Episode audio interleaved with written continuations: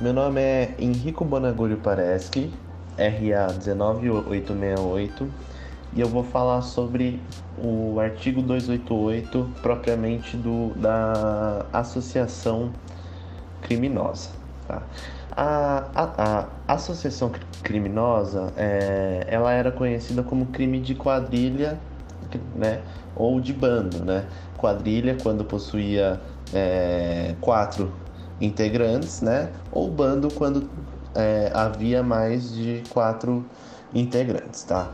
Bom, é, eu vou abordar o, a, uma análise do tipo penal incriminador, tá? E uns aspectos comuns, né? A, a esse crime de associação criminosa, tá? Bom, a pena para esse tipo de delito, ela vai de um a três anos, né? Com causa de aumento, é, no caso de, é, nessa associação, houver participação de criança ou menores, ou quando houver emprego de, de armas, né? Eles vão usar é, armas de fogo, né? Para poder... É, pla- planejar, né, é, nessa associação criminosa, tá? O crime, esse crime que nós estamos falando, ele se trata de um crime comum, né? Porque ele pode ser praticado por qualquer pessoa.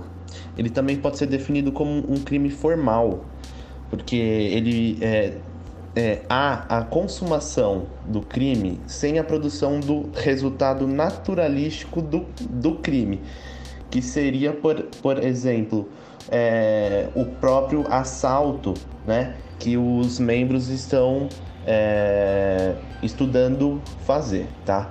É, esse crime também é um crime plurissubjetivo, porque ele somente pode ser praticado por três ou mais pessoas. Então, é, é assim, como é a associação no próprio artigo, deixa bem claro que é três ou mais pessoas, né? A gente pode se encaixar como um crime plurissubjetivo, tá? Na análise do tipo penal incriminador, eu vou só voltar nessa parte que eu acabei de falar, né? É, os requisitos, né? Um, o primeiro, o primeiro re- requisito, né? Se trata do número de, a, de agentes nessa associação criminosa, que tem que ser três ou mais pessoas. Tá? Em análise ao núcleo do crime, tá? Como que faz para enquadrar como crime de associação criminosa, né? Então, o, o Ministério Público, para ele poder veri, verificar que essas pessoas que, que é, te, estão fazendo essa associação, né, que, que estão se juntando em, em grupo, em... em Em, em reuniões não eventuais com finalidade de cometer crime, né? Precisa de uma apuração, né? de, de mensagem para ver se as, é, os agentes estavam se in, encontrando, né? em uma, em uma peri, periodicidade é, típica desse crime, né? Então, assim, é como se for, é uma, é uma relação, né? É um, um grupo, né? Que é, visa a produção de um resultado comum, que é o quê? O crime. Então, eles trabalham junto, eles se associam, né? Para a produção do crime, né? E, então, há de ter essa apuração, né? É, senão vira um, um, um, um fato atípico e aí não tem previsão, né? Precisa também, no núcleo do crime, né, verificar a pericul- per- periculosidade dessa associação, né? Claro que crime é crime, né? Mas uma, um, um dos pontos importantes na análise do núcleo é, a, é ver, ver, verificar a alta periculosidade dessa reunião de agentes que visam, né, cometer crimes, tá? Bom, a, é, eu já falei um pouco da, da finalidade, mas eu vou frisar, né? Qual é a finalidade do, do crime, né? Então, para poder se enquadrar como crime, a finalidade, né, é provar a associação para cometer crimes vi- visando a produção de um resultado comum, né? Então, é, pode ser que os agentes, né, eles ainda não chegaram a cometer o crime, né? Mas a junção deles, né, as reuniões, as discussões, né, sobre o crime, né, isso já se caracteriza como associação criminosa, né, sem a própria produção do crime, né, eles estão se associando para cometer um futuro crime, né. É, eu vou frisar que não se admite forma tentada, né? Porque a consumação é você se associar para você cometer futuros crimes, né? Então, é, como sal, sal, salientado pelo professor, é, é um crime que o Ministério Público é difícil de provar, né, o enquadramento, né, desse crime pela, pelas, pelas apurações que precisam ter, né, para verificar essa associação, né? Então, é, esse é uma introdução sobre a associação criminosa, né? E como que, é, quais são os, re, os requisitos e as situações para a incriminação, né, é, nesse crime, tá bom?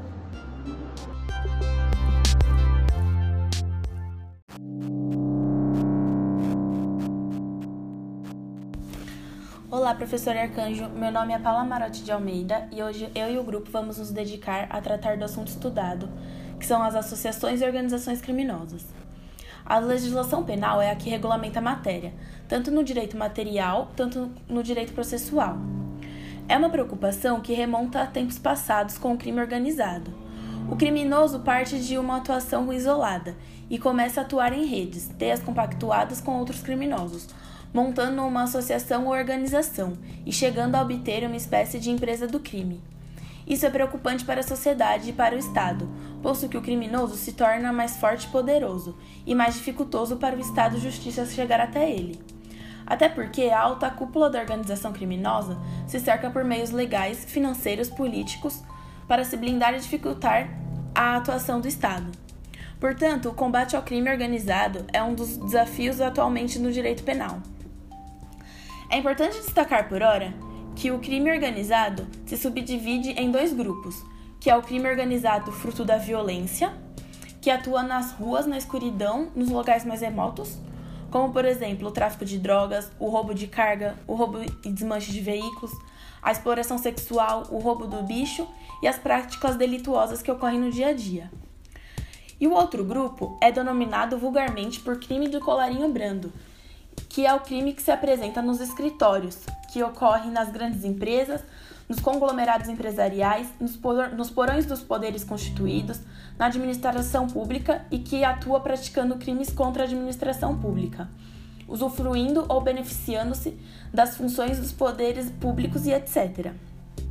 É, necess- é necessário citar alguns exemplos, pl- alguns exemplos práticos de operações de polícia deflagradas no nosso dia a dia, como a Operação Lava Jato, o Mensalão e o Petróleo, que foram operações em que organizações criminosas que atuavam no seio da administração pública, trazendo um grande e sério prejuízo ao erário. Por outro lado, temos as facções criminosas, que são facções que se auto-intitulam facções criminosas, regionalizadas ou atuando no país todo, inclusive internacionalmente. São como exemplos o P C C, que é o Primeiro Comando da capital, proveniente do estado de São Paulo, que atua nacionalmente, porém tem ramificações no exterior. Também tem o Comando Vermelho, o, co- o Primeiro Comando e o Terceiro Comando, que são provenientes do estado do Rio de Janeiro, que muitas das vezes disputam territórios entre si e possuem tais características de, dono- de domínio territorial, ou seja, as facções disputam comandos territoriais para exercer, exercer poder coercitivo e de crimes das mais variadas formas, ocorrendo nos lugares onde o Estado se demonstra ausente, omisso ou corrupto.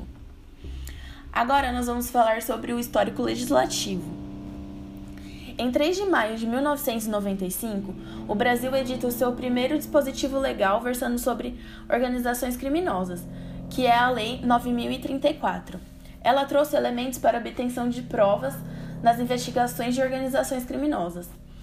Ela não criou figuras típicas, mas trouxe instrumentos para melhor conduzir e aprimorar as investigações de organizações criminosas, como, por exemplo, a ação controlada e agentes infiltrados. Contudo, o legislador não conceituou o que seria organização criminosa. Então, a doutrina sugeriu, que ao primeiro momento foi atacado pelo S T J, atualizar-se da denominação trazida pela Convenção de Palermo, que é uma convenção das Nações Unidas para o combate ao crime organizado transnacional. E em seu artigo segundo, a linha A, ela traz o conceito de crime organizado.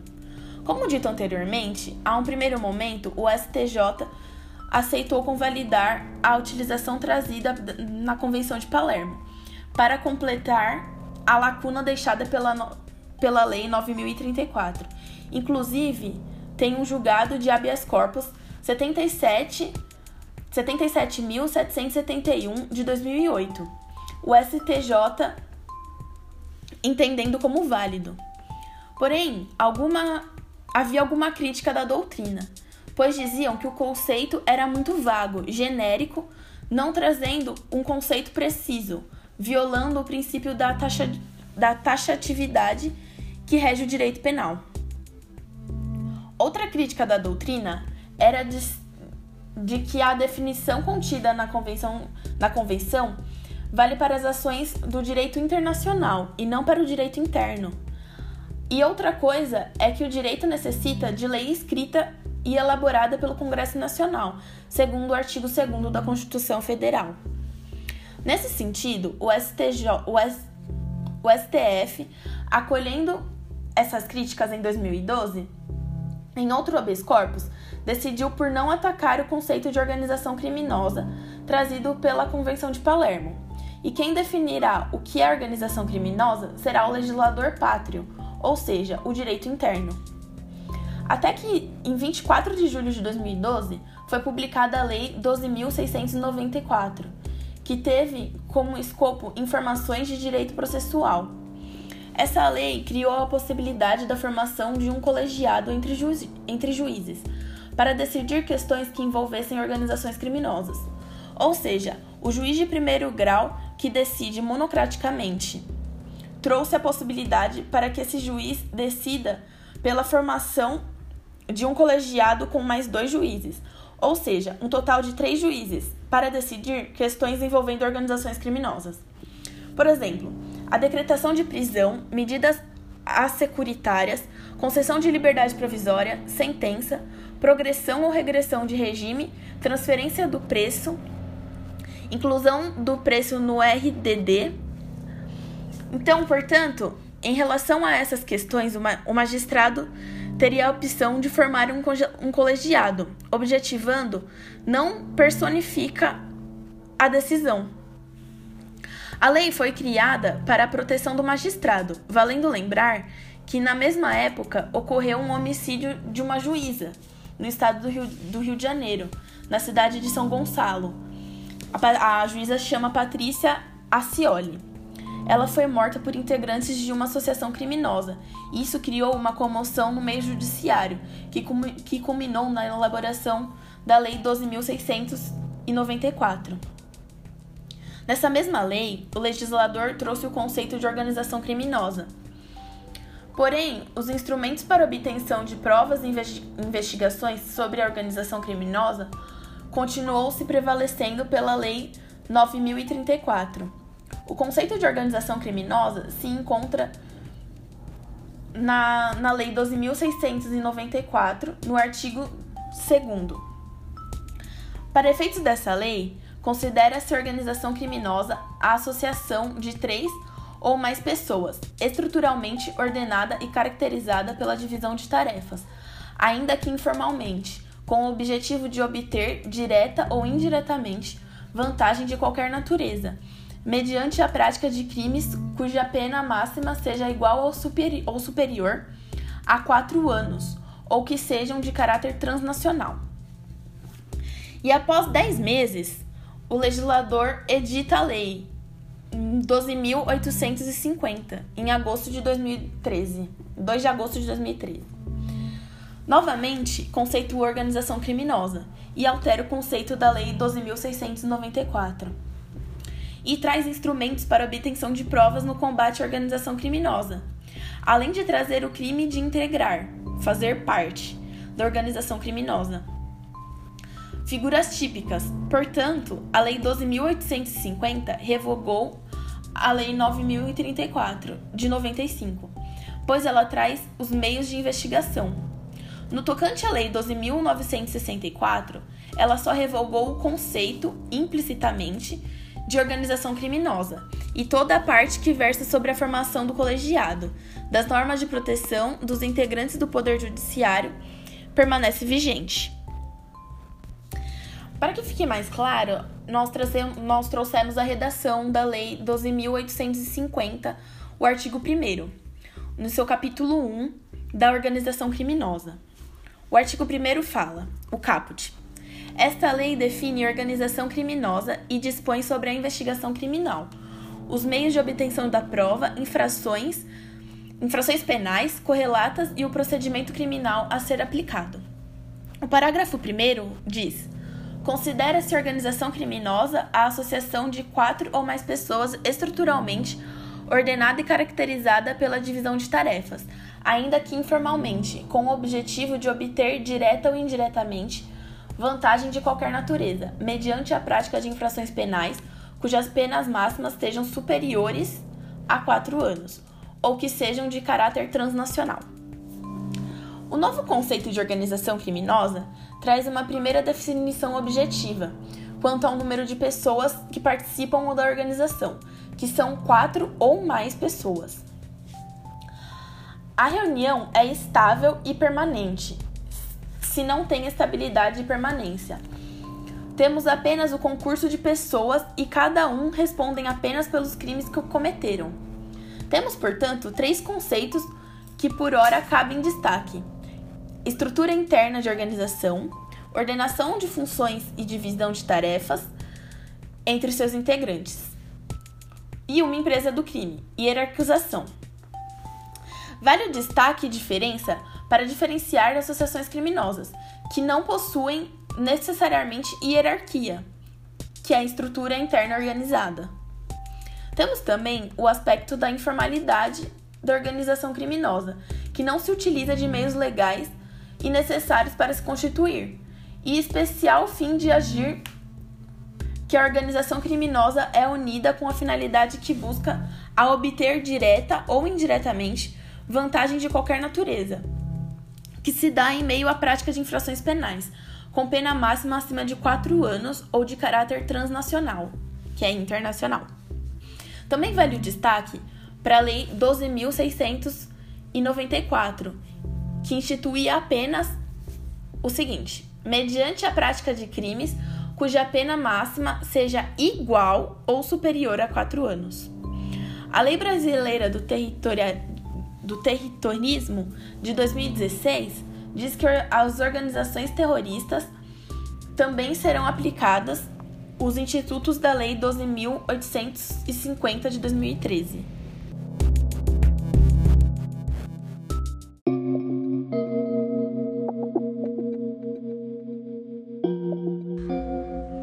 Olá, professor, meu nome é Fábio Lucas Novaes Rocha, meu R A é o um seis oito cinco um.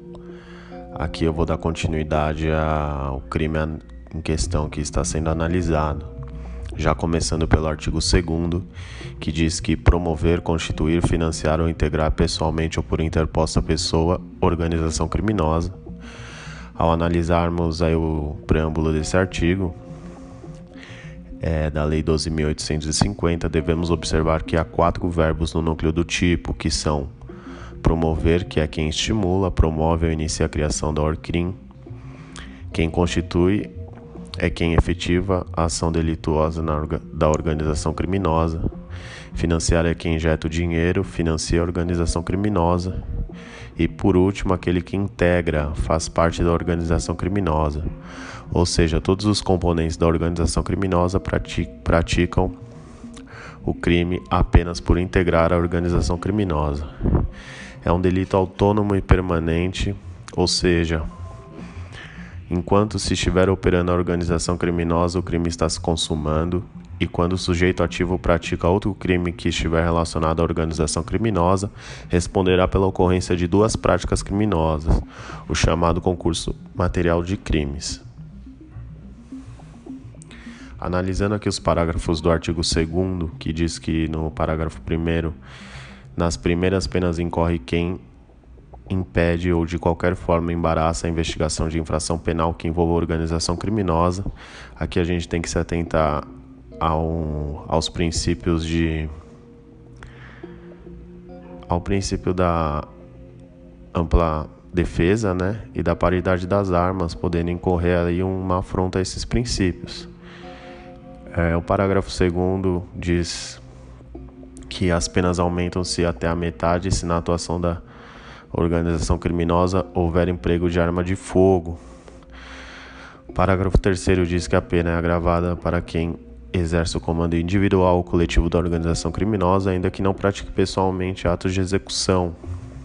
O quarto diz que a pena é aumentada de um sexto a dois terços se a participação de criança ou adolescente, se há concurso de funcionário público, valendo-se a organização criminosa dessa condição para a prática de infração penal, se o produto ou proveito da infração penal destinar-se no todo ou em parte ao exterior, se a organização criminosa mantém conexão com outras organizações criminosas independentes e se as, e se as circunstâncias do fato evidenciarem a transnacionalidade da organização.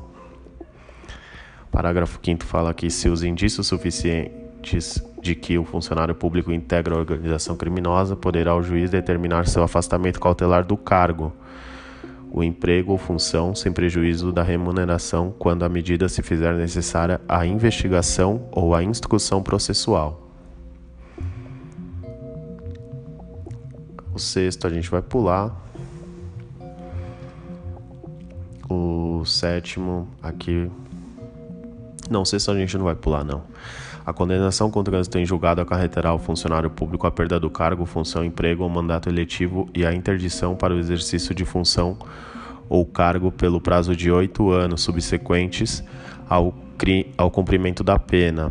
Sétimo, se houver os indícios de participação de policial nos crimes de que se, se trata esta lei, a Corregedoria da Polícia instaurará inquérito policial e comunicará ao Ministério Público, que designará membro para acompanhar o feito até a sua conclusão.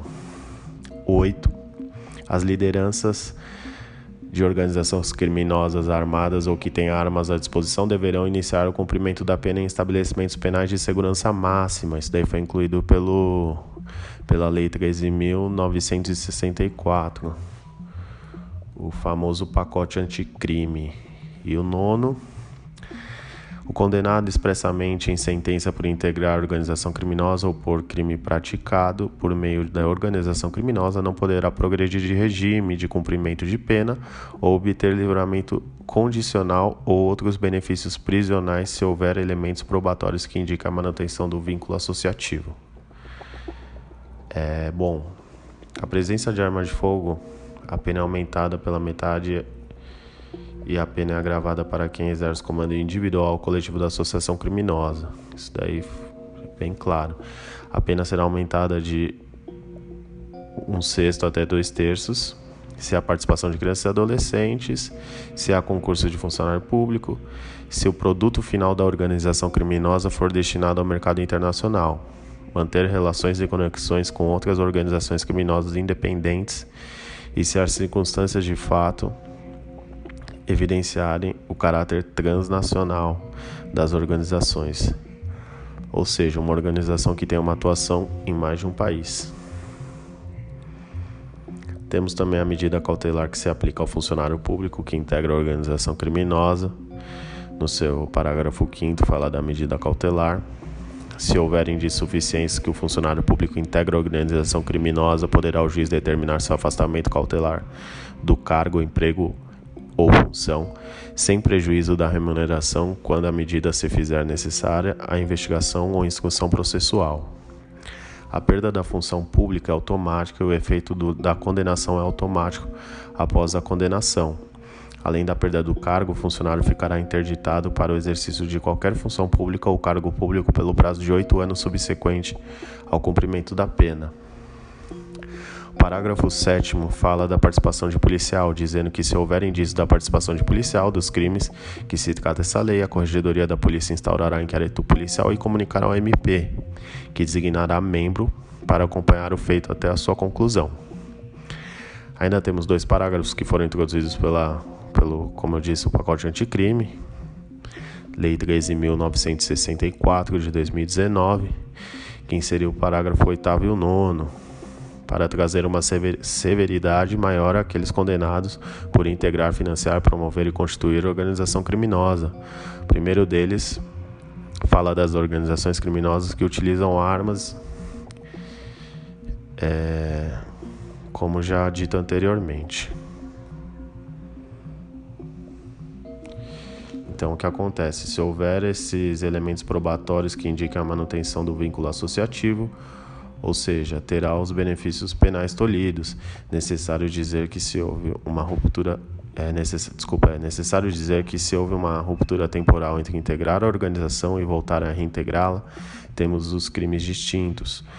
Porém, se o agente pratica o crime de integrar a organização criminosa e continua a ser membro da organização, trata-se apenas de um crime.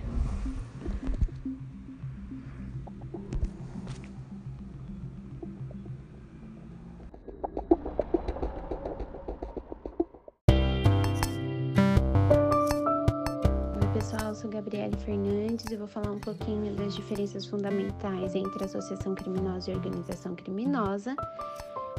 A associação criminosa está prevista no artigo duzentos e oitenta e oito do Código Penal e anteriormente esse crime era chamado de crime de quadrilha ou bando. Foi que em dois mil e treze, pela Lei doze mil oitocentos e cinquenta, alterou-se o seu nome iuris e algumas de suas características. A quanto à quantidade de agentes, a organização criminosa são quatro agentes, quanto para a associação criminosa, três agentes. Na, no seu nível de organização, não há estrutura interna, divisão de tarefas e nem hierarquia. Na associação, diferente da organização criminosa, é algo mais estruturado, é, enquanto a, a associação é uma mera associação. A organização criminosa tem por finalidade específica o objetivo de obter direta ou indiretamente vantagem de qualquer natureza, enquanto na associação, crimi- na associação criminosa a finalidade é apenas de praticar crimes.